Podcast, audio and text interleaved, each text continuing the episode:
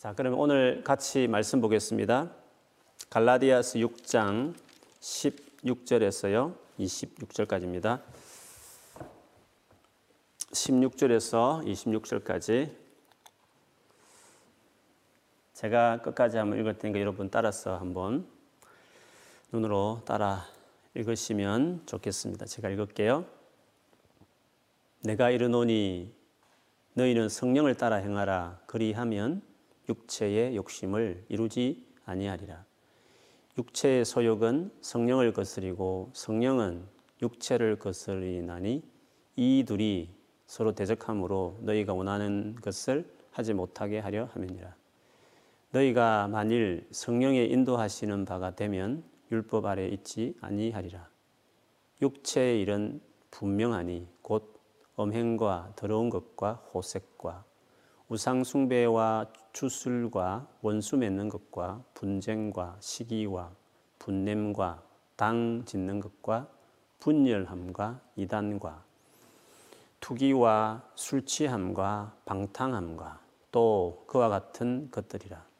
전에 너희에게 경계한 것 같이 경계하노니 이런 일을 하는 자들은 하나님의 나라를 유업으로 받지 못할 것이요 오직 성령의 열매는 사랑과 희락과 화평과 오래 참음과 자비와 양성과 충성과 온유와 절제니 이 같은 것을 금지할 법이 없느니라.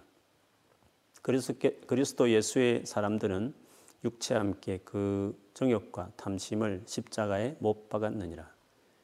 만일 우리가 성령으로 살면 또한 성령으로 행할지니 헛된 영광을 구하여 서로 노엽게 하거나 서로 투게하지 말지니라. 아멘. 우리 한번 자기 자신을 향해서 옆에 있는 가족이 있으면 가족을 향해서 우리 믿음으로 선포하겠습니다. 올해는 버티지 않고 기도로 돌파합니다.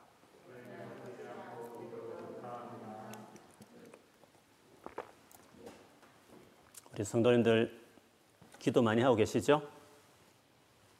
기도. 할렐루야. 더 기도하시기를 축복합니다.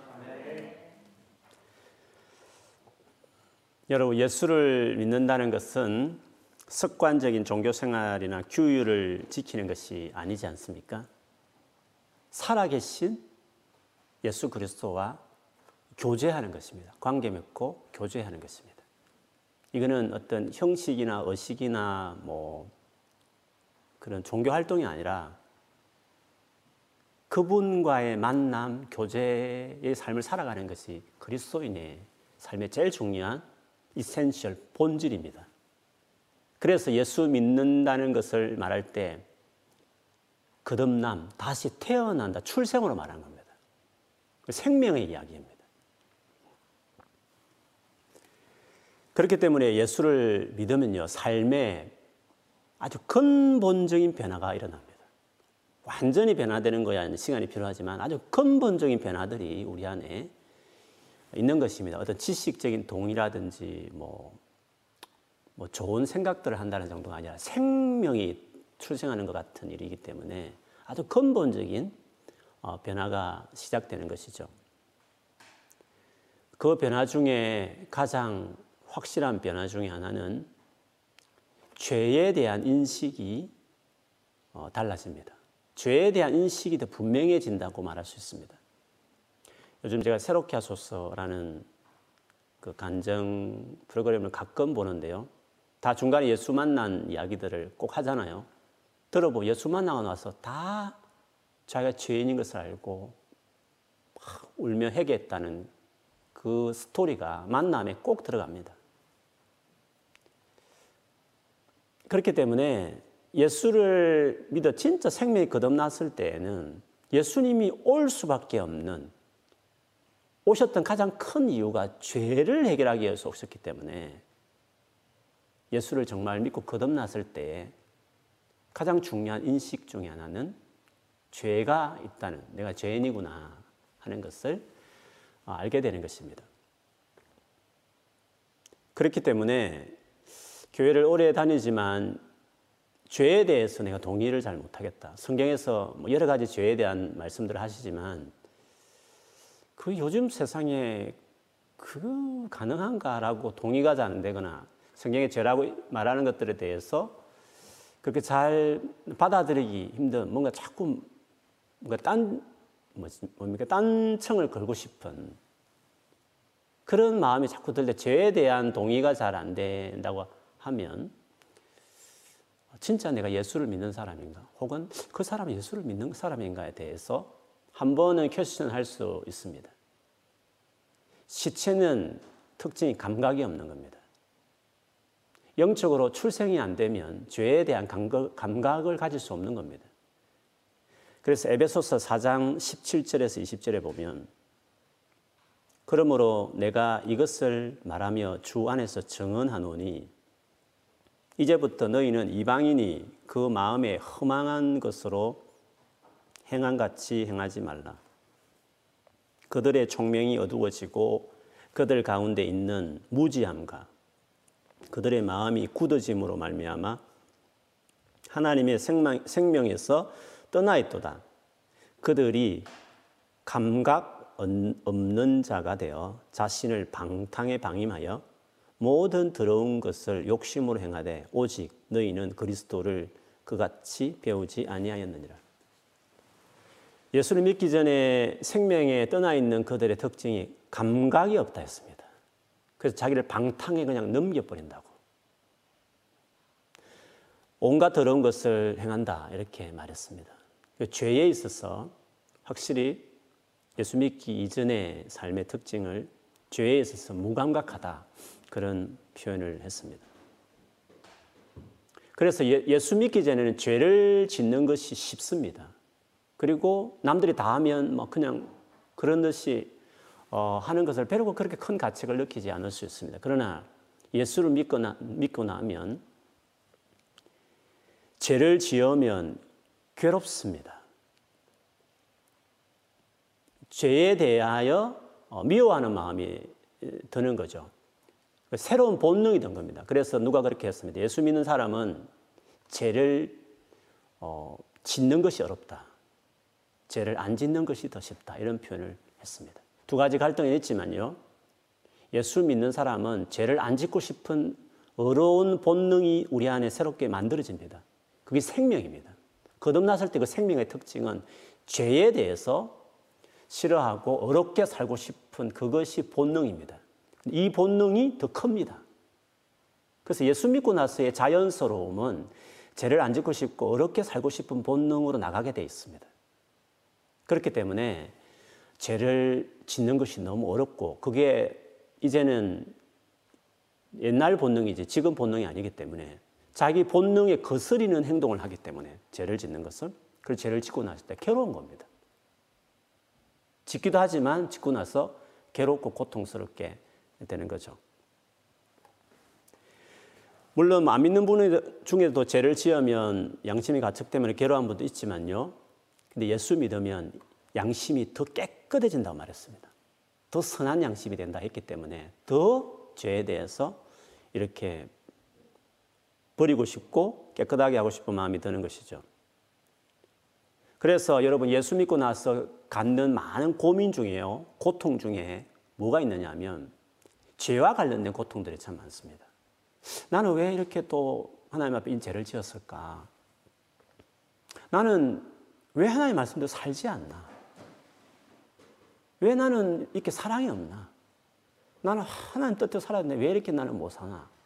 하는 등등 다 죄와 관련되어 있는 고민이 참 많습니다. 고통도 있고요. 힘든 것도 있고 기도 제목 가운데 그것을 놓고 기도하는 일도 참 많이 있습니다. 그 자체가 우리 안에 새로운 생명이 들어왔기 때문에 어렵게 살도록 하는 새로운 본능이 예수 믿은 이유로 내, 내 안에 생겼기 때문에 그런 반응이 있는 거죠. 죄와 관련해서 보면 세상에서는 크게 두 가지 방향이 있습니다. 하나는 도덕주의와 또 하나는 그 반대인 방종이 있습니다. 세상에서 죄와 관련해서 이 두 가지 정도가 있습니다. 어떤 도덕, 어떤 정의, 어떤 바른 그것에 대한 외침이 있고 또 한편으로는 그 반대 불의, 어, 막 어기는 그 불법 방종 같은 것들이 있죠. 근데 여러분 세상은 이 두 가지가 이론상에는 구분되어 있지만 실제 가보면 거의 연결되어 있습니다. 그래서 우리가 아, 보지만요. 소위 사회에서 정의를 실현하려고 하고 개혁을 외치는 그 장본인들 중에 더 성범죄에 관련돼 있고 부동산 투기에 연루돼 있고 자녀 교육에 관련해서 다 비리에 걸려 있습니다. 물론 법적으로 뭐 큰 문제 안 될지 모르지만 적어도 그걸 평생에 계획을 외쳤던 사람이면 일반인과 달라야 되는데 사실 서민들과 별반 다를 것이 없는 그것 때문에 우리가 얼마나 많은 실망들을 하고 있는지 모릅니다. 그래서 세상에는 도덕주의와 또 방종 이 두 가지가 있는 것 같이 보일지 모르지만 사실은 그렇게 별반 차이가 없이 어, 되어지고 있는 것을 우리가 매번 보게 됩니다. 그래서 굳이 실망스럽지만 그렇게 놀랄 필요가 없는 것은 죄의 노예가 되어 있는 세상에서는 너무나 도덕을 외친들, 정의를 외친다 치더라도 스스로가 거기서 이겨낼 수 없는 죄인이기 때문에 아, 결과적으로 까보면 별반 다를 것이 없는 모습들을 사실 보게 되죠. 그래서 세상에서 어떻게 보면 가장 큰 문제는 방종입니다.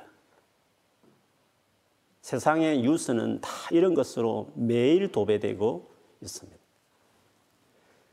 그런데 예수 믿는 사람에게 있어서의 가장 심각한 문제는 방종은 아닙니다. 물론 예수 믿어도요, 죄를 짓기도 하고 사회 지탄을 받기도 하지만 사실 여러분이 정직하게 진짜 거듭난 사람을 보면 예수 믿기 때문에 더 깨끗하게 삽니다. 실제로 그렇습니다. 자기를 봐도 그렇지 않습니까? 그래서 우리에게 있어서 막 방종의 문제가 큰 문제는 아, 아닙니다. 왜냐하면 그리스도인은 서도에 말한 것처럼 새롭게 주어진 생명은 죄를 싫어하는 생명이기 때문에 막 방종으로 갈 정도로 그렇지 않습니다. 교회 다니면서 그런 사람들은 어떻게 보면 예수를 안 믿어서 그럴 수 있습니다. 뭐 교회 다닌다고 다 믿는 것은 아니니까요. 아니면 뭐 자기가 유혹을 뿌리칠 수 없어서 그럴 수도 있을 수 있을지 모르겠지만 일반적으로 보면 막 방종하듯이 그렇게 그리스도인이 그것이 그렇게 큰 문제는 아닙니다. 그리스도인에게서 정말 심각한 문제라고 할 수가 있다면요. 그건 도덕주의입니다. 기독교 용어로 말하면 율법주의, 바리새주의라고 말할 수 있습니다. 이것이 보기보다 심각한 문제는 심각한 문제가 될 수 있는 것은요. 이 율법주의를 끌어가는 동기와 그 율법주의가 지향하는 궁극적인 목표가요. 너무 고상하고 선합니다. 율법대로 살자. 우리식으로 하면 하나의 말씀대로 순종하며 살자라고 그것이 동기입니다.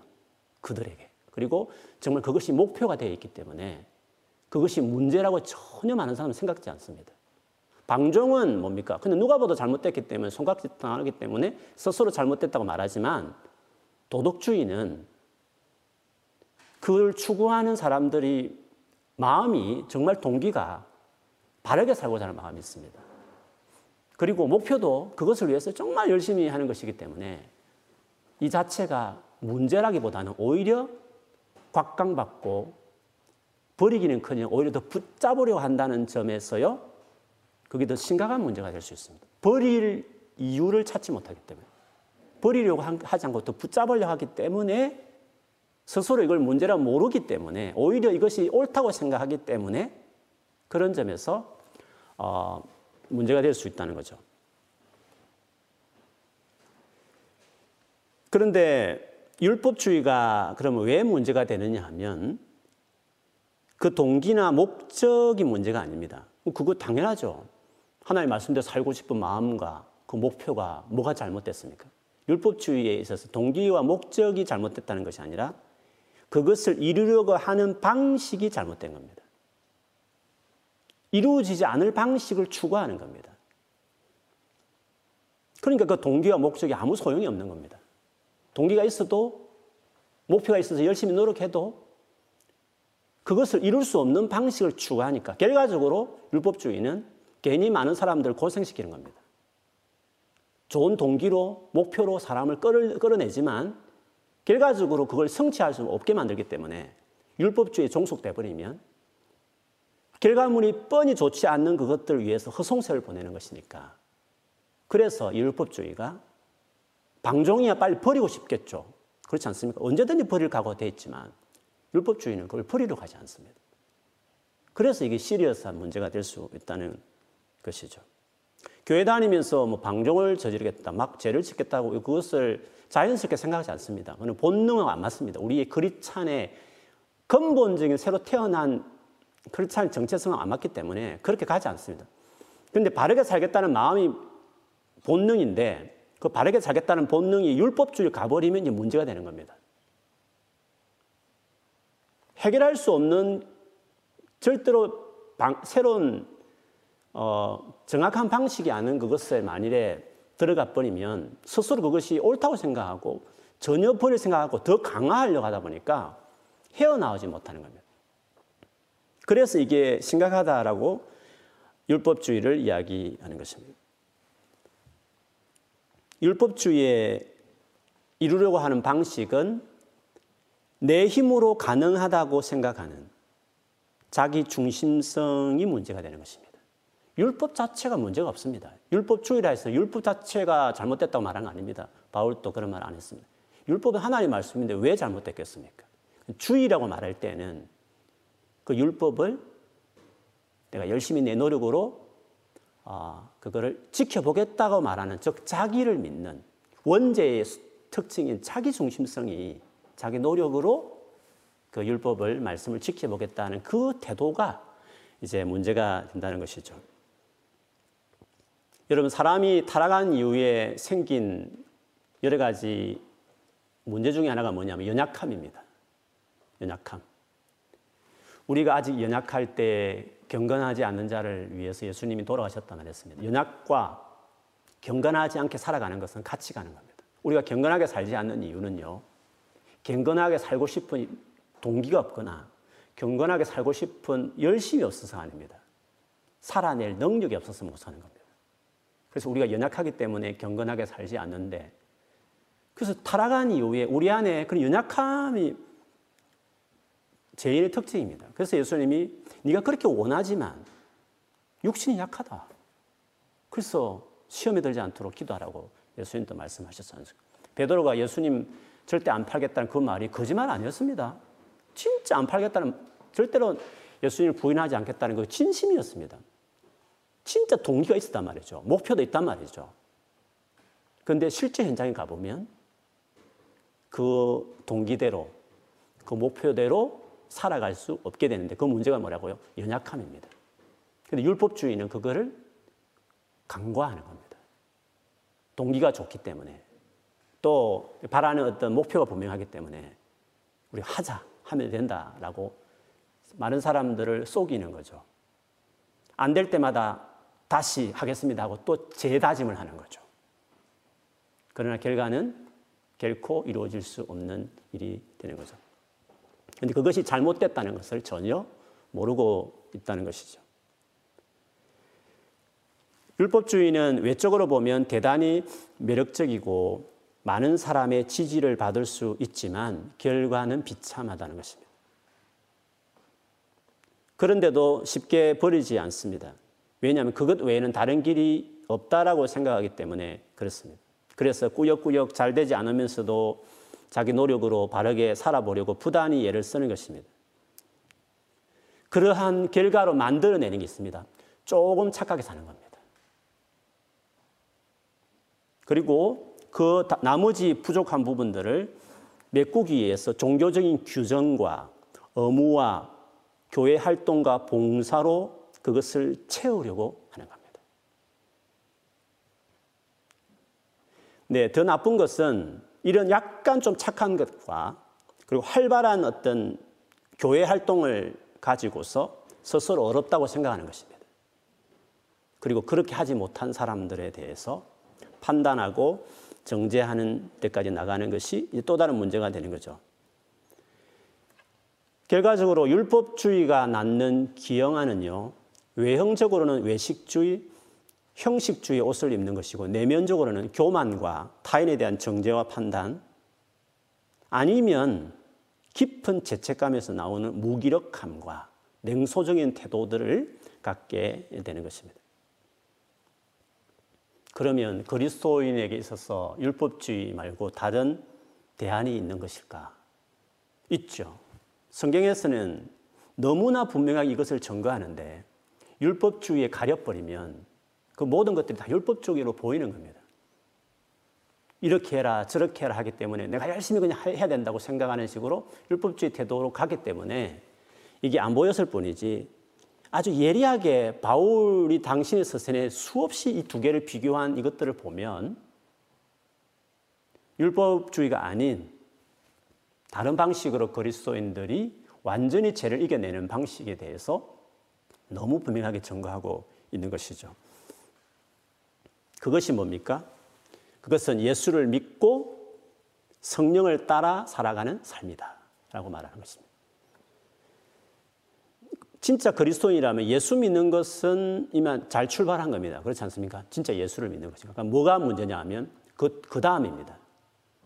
예수를 믿고는 잘 된 건데, 그 다음, 성령을 따라가는 삶이 안 이루어지면 결과적으로 이제 율법주의로 가는 것이죠. 거듭났지만, 났지만 그것을 성령으로 살면서 그거를 극복하는 게 아니라 내가 이제 예수 믿었으니까 하나님 나를 구원해 주셨으니까 내가 어떻게 죄를 짓겠냐 하면서 자기 열심으로 노력으로 그것을 이겨보겠다는 식으로 자기 힘으로 어떤 하나님 말씀도 살아보겠다고 나서기 시작해 버리면 그러면 이상하게 더 양심 깨끗해야 되는데 그렇게 살지 못하니까 깊은 죄책감에 하다 하다 안 되면 무기력함에 빠지고 이제 냉소적이 돼버리는 어떤 기쁨이나 감격이나 이런 것들이 이제 그 삶에 사라지게 되는 거죠. 그래서 크리스찬 진짜 거듭난 그리스도인들에게 문제는 성령을 따라 살아가는 삶에 대한 이해가 부족하게 되면 문제가 생기게 되는 것입니다. 사도행전 19장에 보면 바울이 그 세 번째 전도 여행을 쭉 하시다 하기 위해서 예전 전도지를 쭉 순회하다가 에베소라는 지역에 이제 정착하지 않습니까? 에베소에 갔더니 신자라고 하는 사람들이 있었어요. 성경에는 제자들이라고 말했습니다. 근데 바울이 그 제자들의 그 신앙생활 모습을 쭉 보니까 뭔가 잘 이해가 안 되는 게 있었습니다. 저들이 진짜 예수를 믿는 것인가? 아무리 봐도 예수 믿는다는 어떤 그 느낌이 안 드는 겁니다. 진짜 예수를 믿는 것이 맞나? 이런 의문이 드는 거죠. 그래서 바울이 제자들 몇이 있었다 했는 그 제자들에게 점검한 게 있었습니다. 그들을 해서 처음 던졌던 질문이 있었습니다. 그 질문 제가 읽어드리겠습니다.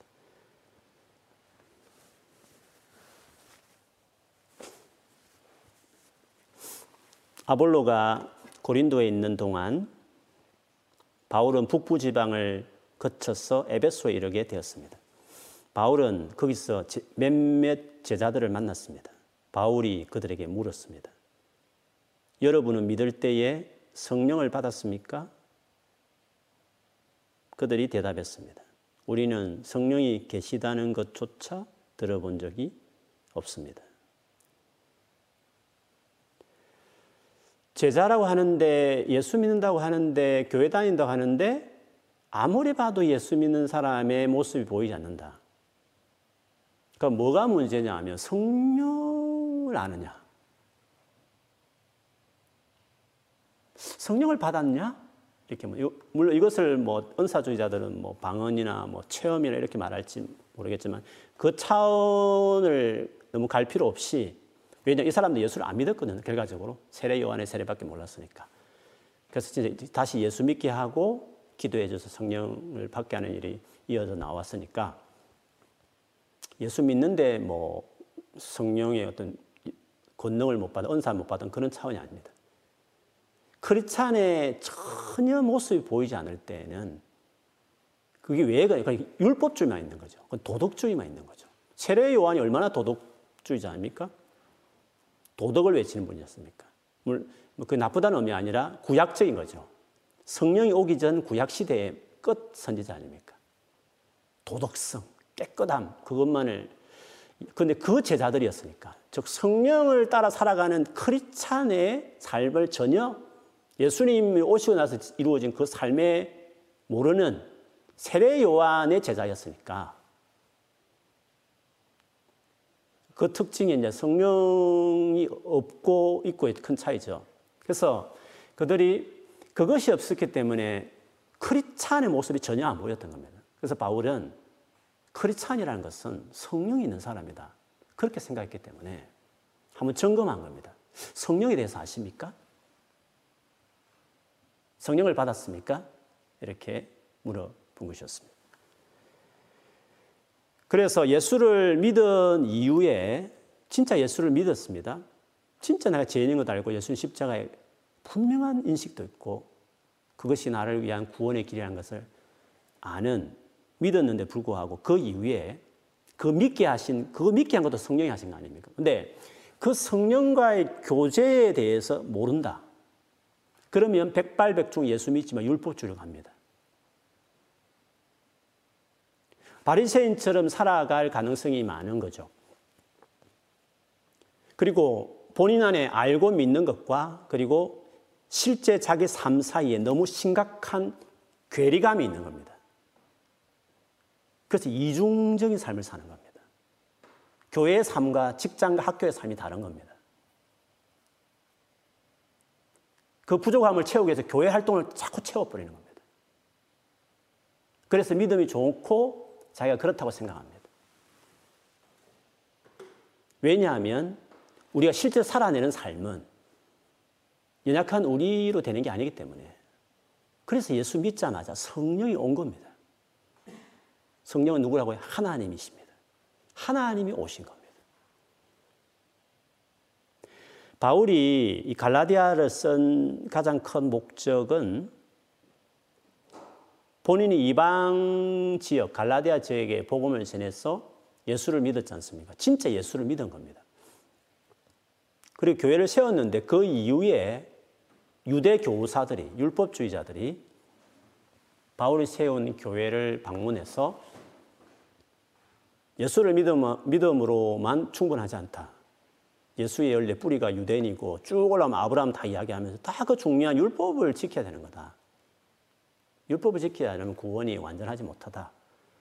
라고 해서 우리가 열심히 뭔가 유대인의 할례 같은 의식도 지킬 뿐만 아니라 율법의 많은 조항들도 지켜야 된다. 그래야 진짜 하나님 백성들 살 수 있다고 우리들은 열심히 지켜야 된다. 너희들이 말씀대로 살려고 그 율법을 지켜야 된다고 그거를 이제 강조하기 시작한 것이었죠. 근데 바울이 그 소식을 듣고 급하게 앞에 뭐 인사도 없습니다. 칭찬할 것도 없습니다. 본론에 바로 들어갑니다. 심각하게 말할 바울이 말을 하기를 예수를 믿음으로만 어렵게 되고 율법 행위는 절대 어렵게 될 수 없다는 걸 이야기하기 시작하면서 3장에 가보면 너희가 믿을 때에 성령을 받았지 않냐. 3장에 예수 믿었을 때 그 믿음이 얼마나 중요한지를 이야기하면서 율법을 지켜서 성령을 받은 게 아니라 내가 전한 그 복음을 그냥 믿는 적시로 성령을 받았다라는 성령 받음에 대한 이야기를 한 다음에 오늘 5장에 넘어, 넘어가면서 이제는 예수를 믿음으로 성령 받은 이야기를 했다면 5장부터는 그 믿은 이후에 성령 받은 이후에 성령으로 살아가는 삶에 대한 윤리, 도덕, 크리스찬의 인격 이것이 성령과 관련되어 있다는 것을 5장에 설명합니다. 그래서 사실 갈라디아서는 성령에 대한 많은 강조를 하고 있습니다. 오늘 16절을 보면 내가 이르노니 너희는 성령을 따라 행하라 그리하면 육체 욕심을 이루지 아니하리라. 성령을 따라 행하라 이렇게 이야기했습니다. 여기서 말한 육체라는 것은 우리 한국 말로 말하는 육체로 보통 말할 때 이 보디, 신체로 설명할 수 있는데 그렇지 않습니다. 여기서 말하는 육체라는 것은 어, 뭐 NIV는 그걸 좀 의역을 했습니다만 sinful nature라 해서 죄를 짓게 만드는 내 안에 있는 본성을 이야기합니다. 이 신체 몸을 말하는 게 아닙니다. 그것이 욕심을 갖게 만들기 때문에 그것을 다스리지 못하면 예수를 믿어도 죄를 또 짓게 되는 것입니다. 그런데 이 육체, 이 죄성은 우리 힘으로 다스릴 수가 없는 겁니다.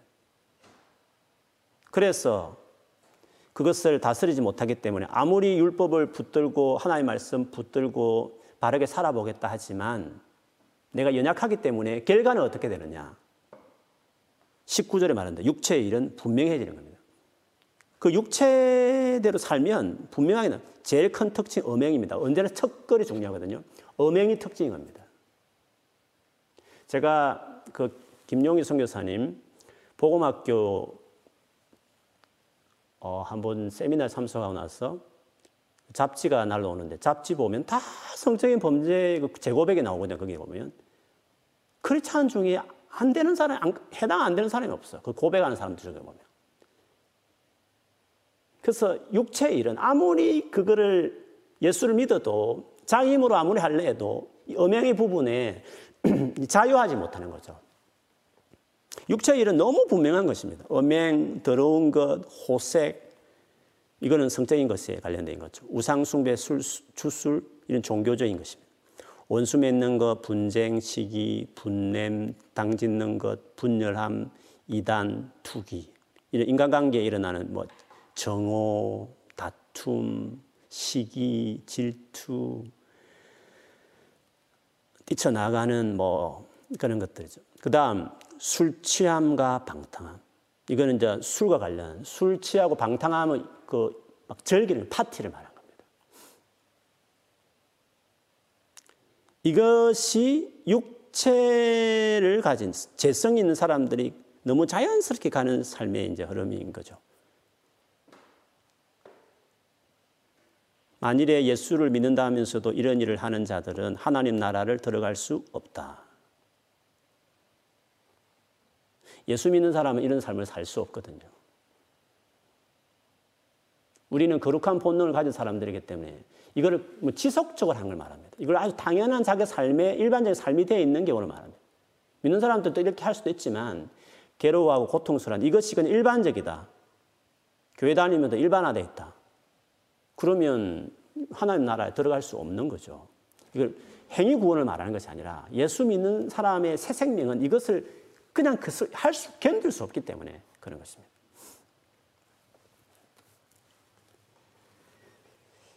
예수 믿는 우리에게 이런 재성이 있지만 성령을 통해서 이 죄성을 이길 수 있는 것입니다. 그게 17절에 말한 겁니다. 육체의 속, 재짓게 만드는 이런 여러 가지 욕망은 성령을 거스리고 성령은 육체를 거스리는 거죠. 성령만이 이것을 거스릴 수 있는 겁니다. 성령만이 이 육체의 이것들을 거스릴 수 있는 겁니다. 내 의지로 되는 게 아닙니다. 내가 선한 마음이 있다 해서 열심히 한다 해서 무릎을 치고 주먹을 북건 쥐고 종교적 열심을 한다고 되는 게 아닌 것입니다. 육체의 소욕을 거스리는 것은 성령만이 가능한 것입니다. 그래서 성령으로 살아가는 삶을 바울은 강조하는 것입니다. 16절에 앞에 말했듯이 성령을 따라 행하라 했고 18절에 성령의 인도를 받으라고 했습니다. 25절에는 성령으로 살아라 25절 뒤에도 성령으로 행하라. 성령과 함께 지속적으로 step by step 하라는 것입니다. 성령 같이 걸어가라고. keep in step이니까 지속적으로 이렇게 걸어가는 keep in step with the spirit 했습니다. 성령과 함께 스텝 하는 것을 keep 계속 하라고 말을 했습니다. 성령과 이런 관계를 맺기 시작할 때 우리의 삶에 놀라운 일이 일어날 것이라고 말했는데 그것이 성령의 우리가 말한 아홉 가지 열매로 설명을 했습니다. 그것이 22절, 23절에 나옵니다. 여러분 성령의 열매라 말하면 곰곰이 생각해 보세요. 성령이 맺는 열매입니다.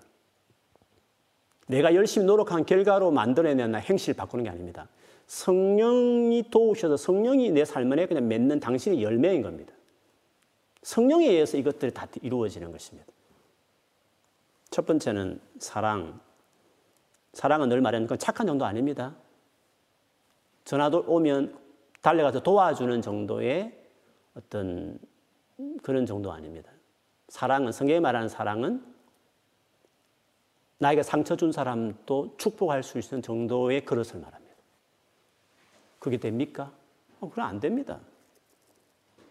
그 착한 사람이 그게 안 되니까 한이 맺히는 겁니다. 상처가 너무 많은 거죠. 우리 힘으로 됩니까? 안 됩니다, 그거는. 그 노력한다고 될 부분이 아닙니다, 그거는. 원수를 사랑한다고 말씀 드렸겠죠. 그래, 사랑해야 되겠어. 용서하게 용서해야 되겠어. 그럼 됩니까? 그것이 안 됩니다. 안 되기 때문에 어쩔 수 없다 해야 됩니까? 그렇지 않습니다. 성령으로 가능한 것입니다. 성령으로는 사랑을 할 수 있는 거죠. 희락, 기쁨입니다. 상황과 관계없이 언제나 기뻐할 수 있는 겁니다. 이 가능합니까? 상황이 안 좋을 때도 기뻐할 수 있을까요? 안 됩니다, 우리는. 주 안에서 항상 기뻐하라. 주님 안에 있을 때 가능한 거죠. 화평. 아, 내 마음 편안해. 라는 개인적인 그 이모션보다는 관계적입니다. 서로 화평, 화목을 이루는 것입니다. 오래 참은. 상황이 어려운데 그거를 참아내는 거, 그리고 사람이 주는 여러 가지 내 마음이 주는 상처도 참아내는 거. 관계적이든지 환경이든 간에 참아내는 것입니다. 자비, 자비는 친절이 비슷합니다. 아주 관용, 진짜 배려하는 하나님 같은 친절함, 젠틀하고 그런 거죠. 양선, 양선은 좀 어려운 말 같이 보이죠. 손대접입니다. 실질적으로 뭔가 필요를 채워주는 도움을 주는 거죠. 충성, 충성은 우리로 말 성실, 신실함. 일을 맡겨놓으면 책임감 있게 잘 해내는 거. 전혀 신경 안 쓸 정도로 그거를 아주 책임감 있게 잘 해내는 충성됨. 그죠. 온유, 이런 품어내는 거죠. 사랑의 또 다른 모양. 관용하는 것. 절제. 절제는 헬라 철학의 덕목 중에 제일 많이 언급되는 덕목입니다. 항상 앞에하고 뒤에가 중요합니다. 사랑과 절제가 중요한 특징을 이루죠. 육체의 일은 음행과 방탕이 끝을 이루지 않습니까? 똑같이 사랑과 방탕의 반대인 절제 이것이 이제 성령의 열매로 이렇게 설명하고 있습니다. 이 같은 것을 금지할 법이 없다. 23절의 이야기였습니다. 성령께서 만들어 주시는 이 성품, 행동, 인격은 율법을 능가하는 것이기 때문에 율법이 반대할 이유가 전혀 없습니다. 율법이 요구한 것보다 훨씬 더 능가하는 것이기 때문에 율법이 이것에 대해서 against 할 이유가 없는 겁니다. 그만큼 성령을 따라 행하면 율법 교사들은 바울의 그 말을 듣고 다 방종으로 흘러 단속을 해야 돼. 예수 믿고 성령을 따라 행하라 이렇게 말하면 자칫 말하면 그 방종으로 흐를 수 있어. 너무 자유를 많이 주면 안 돼. 구속을 해야 돼. 규율을 만들어야 돼. 이렇게 설명하는 겁니다. 그래서 바울은 아니야. 예수를 믿고 믿을 때 받은 성령으로 살면 오히려 더 율법이 이러쿵저러쿵 금지할 수 없을 만큼 능가하게 이런 삶을 살아내게 된다. 이렇게 결론을 내린 거죠. 오히려 저들처럼 율법, 율법하고 율법의 내 힘으로 지키라고 말하는 자들은 오히려 육체의 일을 만들어낸다. 그래서 도덕주의자들이, 율법주의자들이 말씀을 내 힘으로 지키겠다고 하는 자들이 결국에는 육체의 일을 만들어낼 뿐이라는 그 별반 세상에처럼 정의를 아무리 외쳐도 별반 다를 것이 없는 것은 그걸 어쩔 수 없는 겁니다. 성령이 없는 사람이 성령이 있는 크리스찬일지라도 그 성령을 따라 행하지 않으면 성령의 인도를 받는 삶을 살지 않으면 성령과 함께 스텝하면서 계속적 지속적 행하지 않으면 성령의 도움 안 받으면 자기 힘으로 하겠다는 것인데 자기 힘으로 하면 어떻게 됩니까? 양심은 깨끗해졌지. 말씀대로 살고 싶은 마음은 커지. 그런데 그렇게 안 사라지지. 그러니까 심한 패배감, 무기력, 아니면 교회 활동으로 채우고 봉사로 채우면서 뭔가 그 양심을 달래보려는 이런 이중적인 모습으로 계속 전락하게 되는 거죠. 바울은 은혜로 주어진 구원이고 은혜로 주어진 그 내주하신 성령을 따라서 성령으로 따라가라. 성령을 살아가라. 성령의 인도를 받아라. 그렇게 말씀을 하셨습니다. 그래서 26절에 괜히 헛된 영광 구하며 서로 노엽게 하거나 서로 투게할 게 아니라 사람 붙잡고 괜히 상처받았네, 실망했네, 그렇게 할 게 아니라 성령의 인도하심을 사모하라는 것입니다. 그래서 사람에게 있어서는 선한 것이든 악한 것이든 다 50보 100보입니다. 세상의 정치를 받아 다 50보 100보입니다. 선하다고 하는 사람들도 그렇고 악한 사람도 다 50보 100보와 같은 것입니다. 우리에게서는 근원적으로 죄인인 우리들이 육체가 있는 죄를 짓게 하는 심플 네이처가 있는 사람들에게 있어서의 죄에서 완전히 벗어난 하나님 같은 성품을 담는 이유는 하나님 당신 자신이신 성령의 역사하심이 아니고서는 이것이 이루어질 수 없는 것입니다. 그래서 예수 믿고 나서 제일 중요한 일은 성령을 아는 겁니다. 그리고 성령과 함께 살아가는 삶이 뭔지를 이해해야 되는 겁니다. 그래서 교회를 수십 년을 다녀서도 그리스도인다운 삶이 없다면 그리고 어떻게 내가 주님 말씀대로 살아갈 수 있는지에 대해서 고민하고 그 방법을 몰랐다고 한다면 오늘 이 말씀을 우리가 기억해야 되는 것입니다. 자기 자신에게 한번 자문해 보십시오. 바울이 에베소 도시에 가서 그 만난 교회에 다니는 몇몇 사람들에게 그 있는 사람들에게 물었듯이 예수를 믿는다고 하는데 성령을 받으셨습니까? 성령에 대해서 아십니까? 성령의 인도를 받는다는 것이 뭔지를 이해가 되십니까? 성령과 같이 살아간다는 말이 무엇인지를 아십니까? 성령과 교제하는 삶을 사십니까? 라고 물어보는 것입니다. 그것이 분명하지 않으면 바로 그 이유 때문에 그리스도인 삶에 대한 그 능력과 감격과 풍성함을 내가 못 누렸던 것입니다. 물론 이것을 그 단순히 제가 체험을 말하는 것이 아닙니다. 성령이는 하나님과의 인격적인 교제를 말하는 것입니다. 주 예수 그리스도의 은혜와 하나님의 사랑과 성령의 교통, 펠로십. 물론 성령이 펠로십을 돕는다는 의미도 있지만 성령님과의 펠로십. 성령은 펠로십 할 수 있습니다. 예수님은 하나님 보좌 우편에 있습니다. 성부도 거기 계십니다. 물론 무쇠 부자니까 어디든 계시는 건 맞지만 삼위일체 하나, 삼위 하나님 중에서 성령이 우리 가운데 계신 겁니다. 나와 가장 가까운 대상은 지금 성령이 내 안에 지금 오신 겁니다. 그래서 그분과 교제하는 겁니다. 성령을 통해서 예수와 하나의 말씀을 듣는 겁니다. 성령과의 교제는 물론 아버지의 교제요 예수님과 교제도 맞지만 굳이 삼위일체를 좀 구별을 해서 볼 때에는 나에게 지금 가장 가까운 대상이 되고 있는 관계를 맺고 있는 삼일체 하나님은 성 성령이신 것이죠. 그래서 그분과 펠로십이라는 말을 쓰는 겁니다. 그분과 교제하는 것입니다.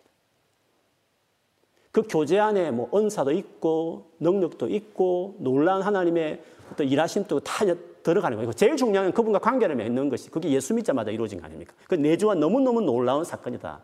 그것을 지난주에 제가 나눠놓았습니다. 그렇게 오신 성령님, 그렇게 관계 맺으신 성령님과 살아가는 법을 배워야 되는 거죠. 우리가 남녀가 결혼해서 가정을 이루고 부부가 되었으면 그때부터 부부로의 삶을 배워가야 되는 거 아닙니까? 싱글로의 삶을 살았지만 부부의 삶 또 배워야 될 것들이 참 많이 있지 않습니까? 그처럼 예수님을 믿는 그리스도이 된다는 것은 성령이 거하는 사람, 성령이 우리 가운데 온 사람이 되었다. 이런 뜻입니다. 그것이 구약과 신약의 가장 큰 차이입니다. 유태인과 그리스도인의 가장 큰 차이와 같습니다. 그리스도인과 그리스도 아닌 모든 도덕주의자들과 가장 큰 차이점이 거기에 있습니다. 성령의 차이가 있습니다. 즉 하나님이 내 안에 오셨다. 그분과 교제를 해야 되죠. 그래서 바울은 성령을 따라 행하라 그리하면 육체 욕심을 이루지 않는다. 육체가 지가 원하는 막 그 만족스럽게 하는 막 방탕케 하는 이런 많은 일들을 하지 못하게 된다. 그래서 우리는 노력하며 살아가는 사람이 아니라 우리는 우리 의지로 뭔가 하는 사람들이 아니라 우리는 성령을 의지하는 데 노력하는 겁니다. 성령과 교제하는 일에 노력하는 것입니다. 그런 노력의 일환으로 성령을 의지하는 일환의 일환으로 기도와 말씀의 병행되는 것이죠. 근데 그, 그런 의지함이 아니라 그냥 종교 활동을 하는 사람도 있습니다. 바리새인들도 얼마나 성경을 많이 봤습니까? 얼마나 기도 많이 했습니까? 종교 활동적인 성경 읽기나 기도 생활 말고요. 진짜 그분을 의지하는 성령님과 교제하는 차원의 그래서 기도도요. 말씀 읽기도 그 다른 겁니다. 그러니까 성경 지식 쌓고 성경 공부하면서 연구하면 지식 쌓는 게 성경 보는 이유가 아닙니다. 성경을 보면서 성령이 내게 주시는 말씀, 그 성경을 물론 제대로 해석을 해야 되죠. 객관적인 해석, 자기 혼자서 원해 받았다는 그런 해석 말고 진짜 객관적인. 그래서 우리가 우리 교회에서 리더들이 주석 보면서 연구하는 이유는 객관성이 있는 게 중요해요. 원래 그 원래 쓰는 어도가 있으니까. 근데 그것만으로 끝나면 안 됩니다. 그거는 그 당시 했던 말이니까. 그 당시 그 어떤 성도들이 한 말이니까. 그것이 오늘하고 무슨 직접적인 직접 내 관련이 있는 말씀이 되겠습니까? 중요한 거는 그 객관적인 그 바른 해석 위에 성령이 오늘 내게 뭐라고 말하나. 성령의 그 음성을 들어야 되는 겁니다. 그래서 성경을 보더라도 성령의 음성을 들어야 되는 겁니다. 그게 묵상인 겁니다. 기도도 그런 겁니다. 내 원하는 소원, 뭐 문제 해결해 달라 그러고, 뭐 나는 이렇게 기도 많이 한다, 뭐 아니면 막뭘 뭐 체험하겠다 그러고 뭐. 그런 차원이 아니라 그 인격을 찾고 만나고 교감하고 내 마음을 쏟고 그분이 내게 하실 말씀, 내 마음을 내가 얻고 그렇게 교제하는 것입니다. 그런 그렇게 하면 그 성령을 의지하고 그 주님을 찾으면 놀랍게도 그 성령이 내 삶 안에 그렇게 원했던 죄도 끊어내고 주님 원하시는 기뻐하는 삶을 살아내는 이런 놀라운 성령, 그 성령이 내 안에 열매를 당신이 맺는 거죠. 내 안에 거해라. 그럼 열매를 맺는다. 포도나무 가지 비유 똑같은 것 아닙니까? 그게 그리스도인의 그게 복음이 우리 가르치는 살아가는 삶의 방식입니다. 그래서 율법주의와 다른 겁니다. 율법주의에 빠진 사람들은 이걸 모르는 겁니다. 심한 죄책감 아니면 정죄감, 외식, 이중적인 삶, 종교적인 활동 그런 것으로 충만하게 되는 거죠. 그래서 오늘 성령과 관련된 성령 열매에 대한 부분을 나누었지만요. 성령을 정말 사모하는 그런 마음이 다시금 여러분 안에 어, 부어지는 시간 되기를 주의 이름으로 축복합니다. 성령을 정말 사모해야 되는 겁니다. 성령을. 그것이 우리의 삶의 성패를 가름하기 때문에 어, 그 중요한 거예요. 물론 성령을 사모한다 해서 내가 할 것 아무것도 없다 그런 뜻 아니에요. 성령이 절대 우리를 어, 마마보이처럼 안 키웁니다. 치맛바람 있는 자식처럼 그렇게 아주 연약하게 키우지 않습니다. 걱정하지 마세요. 성령을 사모한다 해도요. 성령이 강하게 키웁니다. 아주 독립적으로 키웁니다. 아주 책임감 있는 사람을 키웁니다. 성령은 하나님이기 때문에 아주 인격적으로 우리를 키워가시기 때문에 그렇습니다. 그런 인격적인 태도를 당연히 견지한 채로 또 다른 인격이신 더 중요한 인격이신 성령을 진짜 사모하고 그분과 관계를 맺고 그리고요 성령이 내게 감동을 줄 때 순종해야 됩니다, 여러분. 성령이 그 매점에 뭐, 뭐 로맨틱한 뭐 사랑만 뭐 좋고 막 항우로 강에 빠지고 그렇게 하는 게 아닙니다. 성령은 아주 힘든 말씀들을 합니다. 요구를 해요. 그 고치라고. 내가 고쳐줄 텐데 네가 그걸 반드시 반응해야 된다고. 우리에게 뭔가 의지적인 그 리액션을 요구하는 것도 많이 합니다. 그 감동을 주셔야 그런 마음들. 그걸 순종하지 않으면 성령과 같이 살 수 없습니다. 부부 싸움, 부부 가운데 서로 요구하는 걸 안 들어주거나 중요한 부분을 안 따라주면 부부 갈등이 뜻이요. 성령 충만은 단순한 감상적이 아닙니다. 뭐 대단한 체험 정도 영역보다요.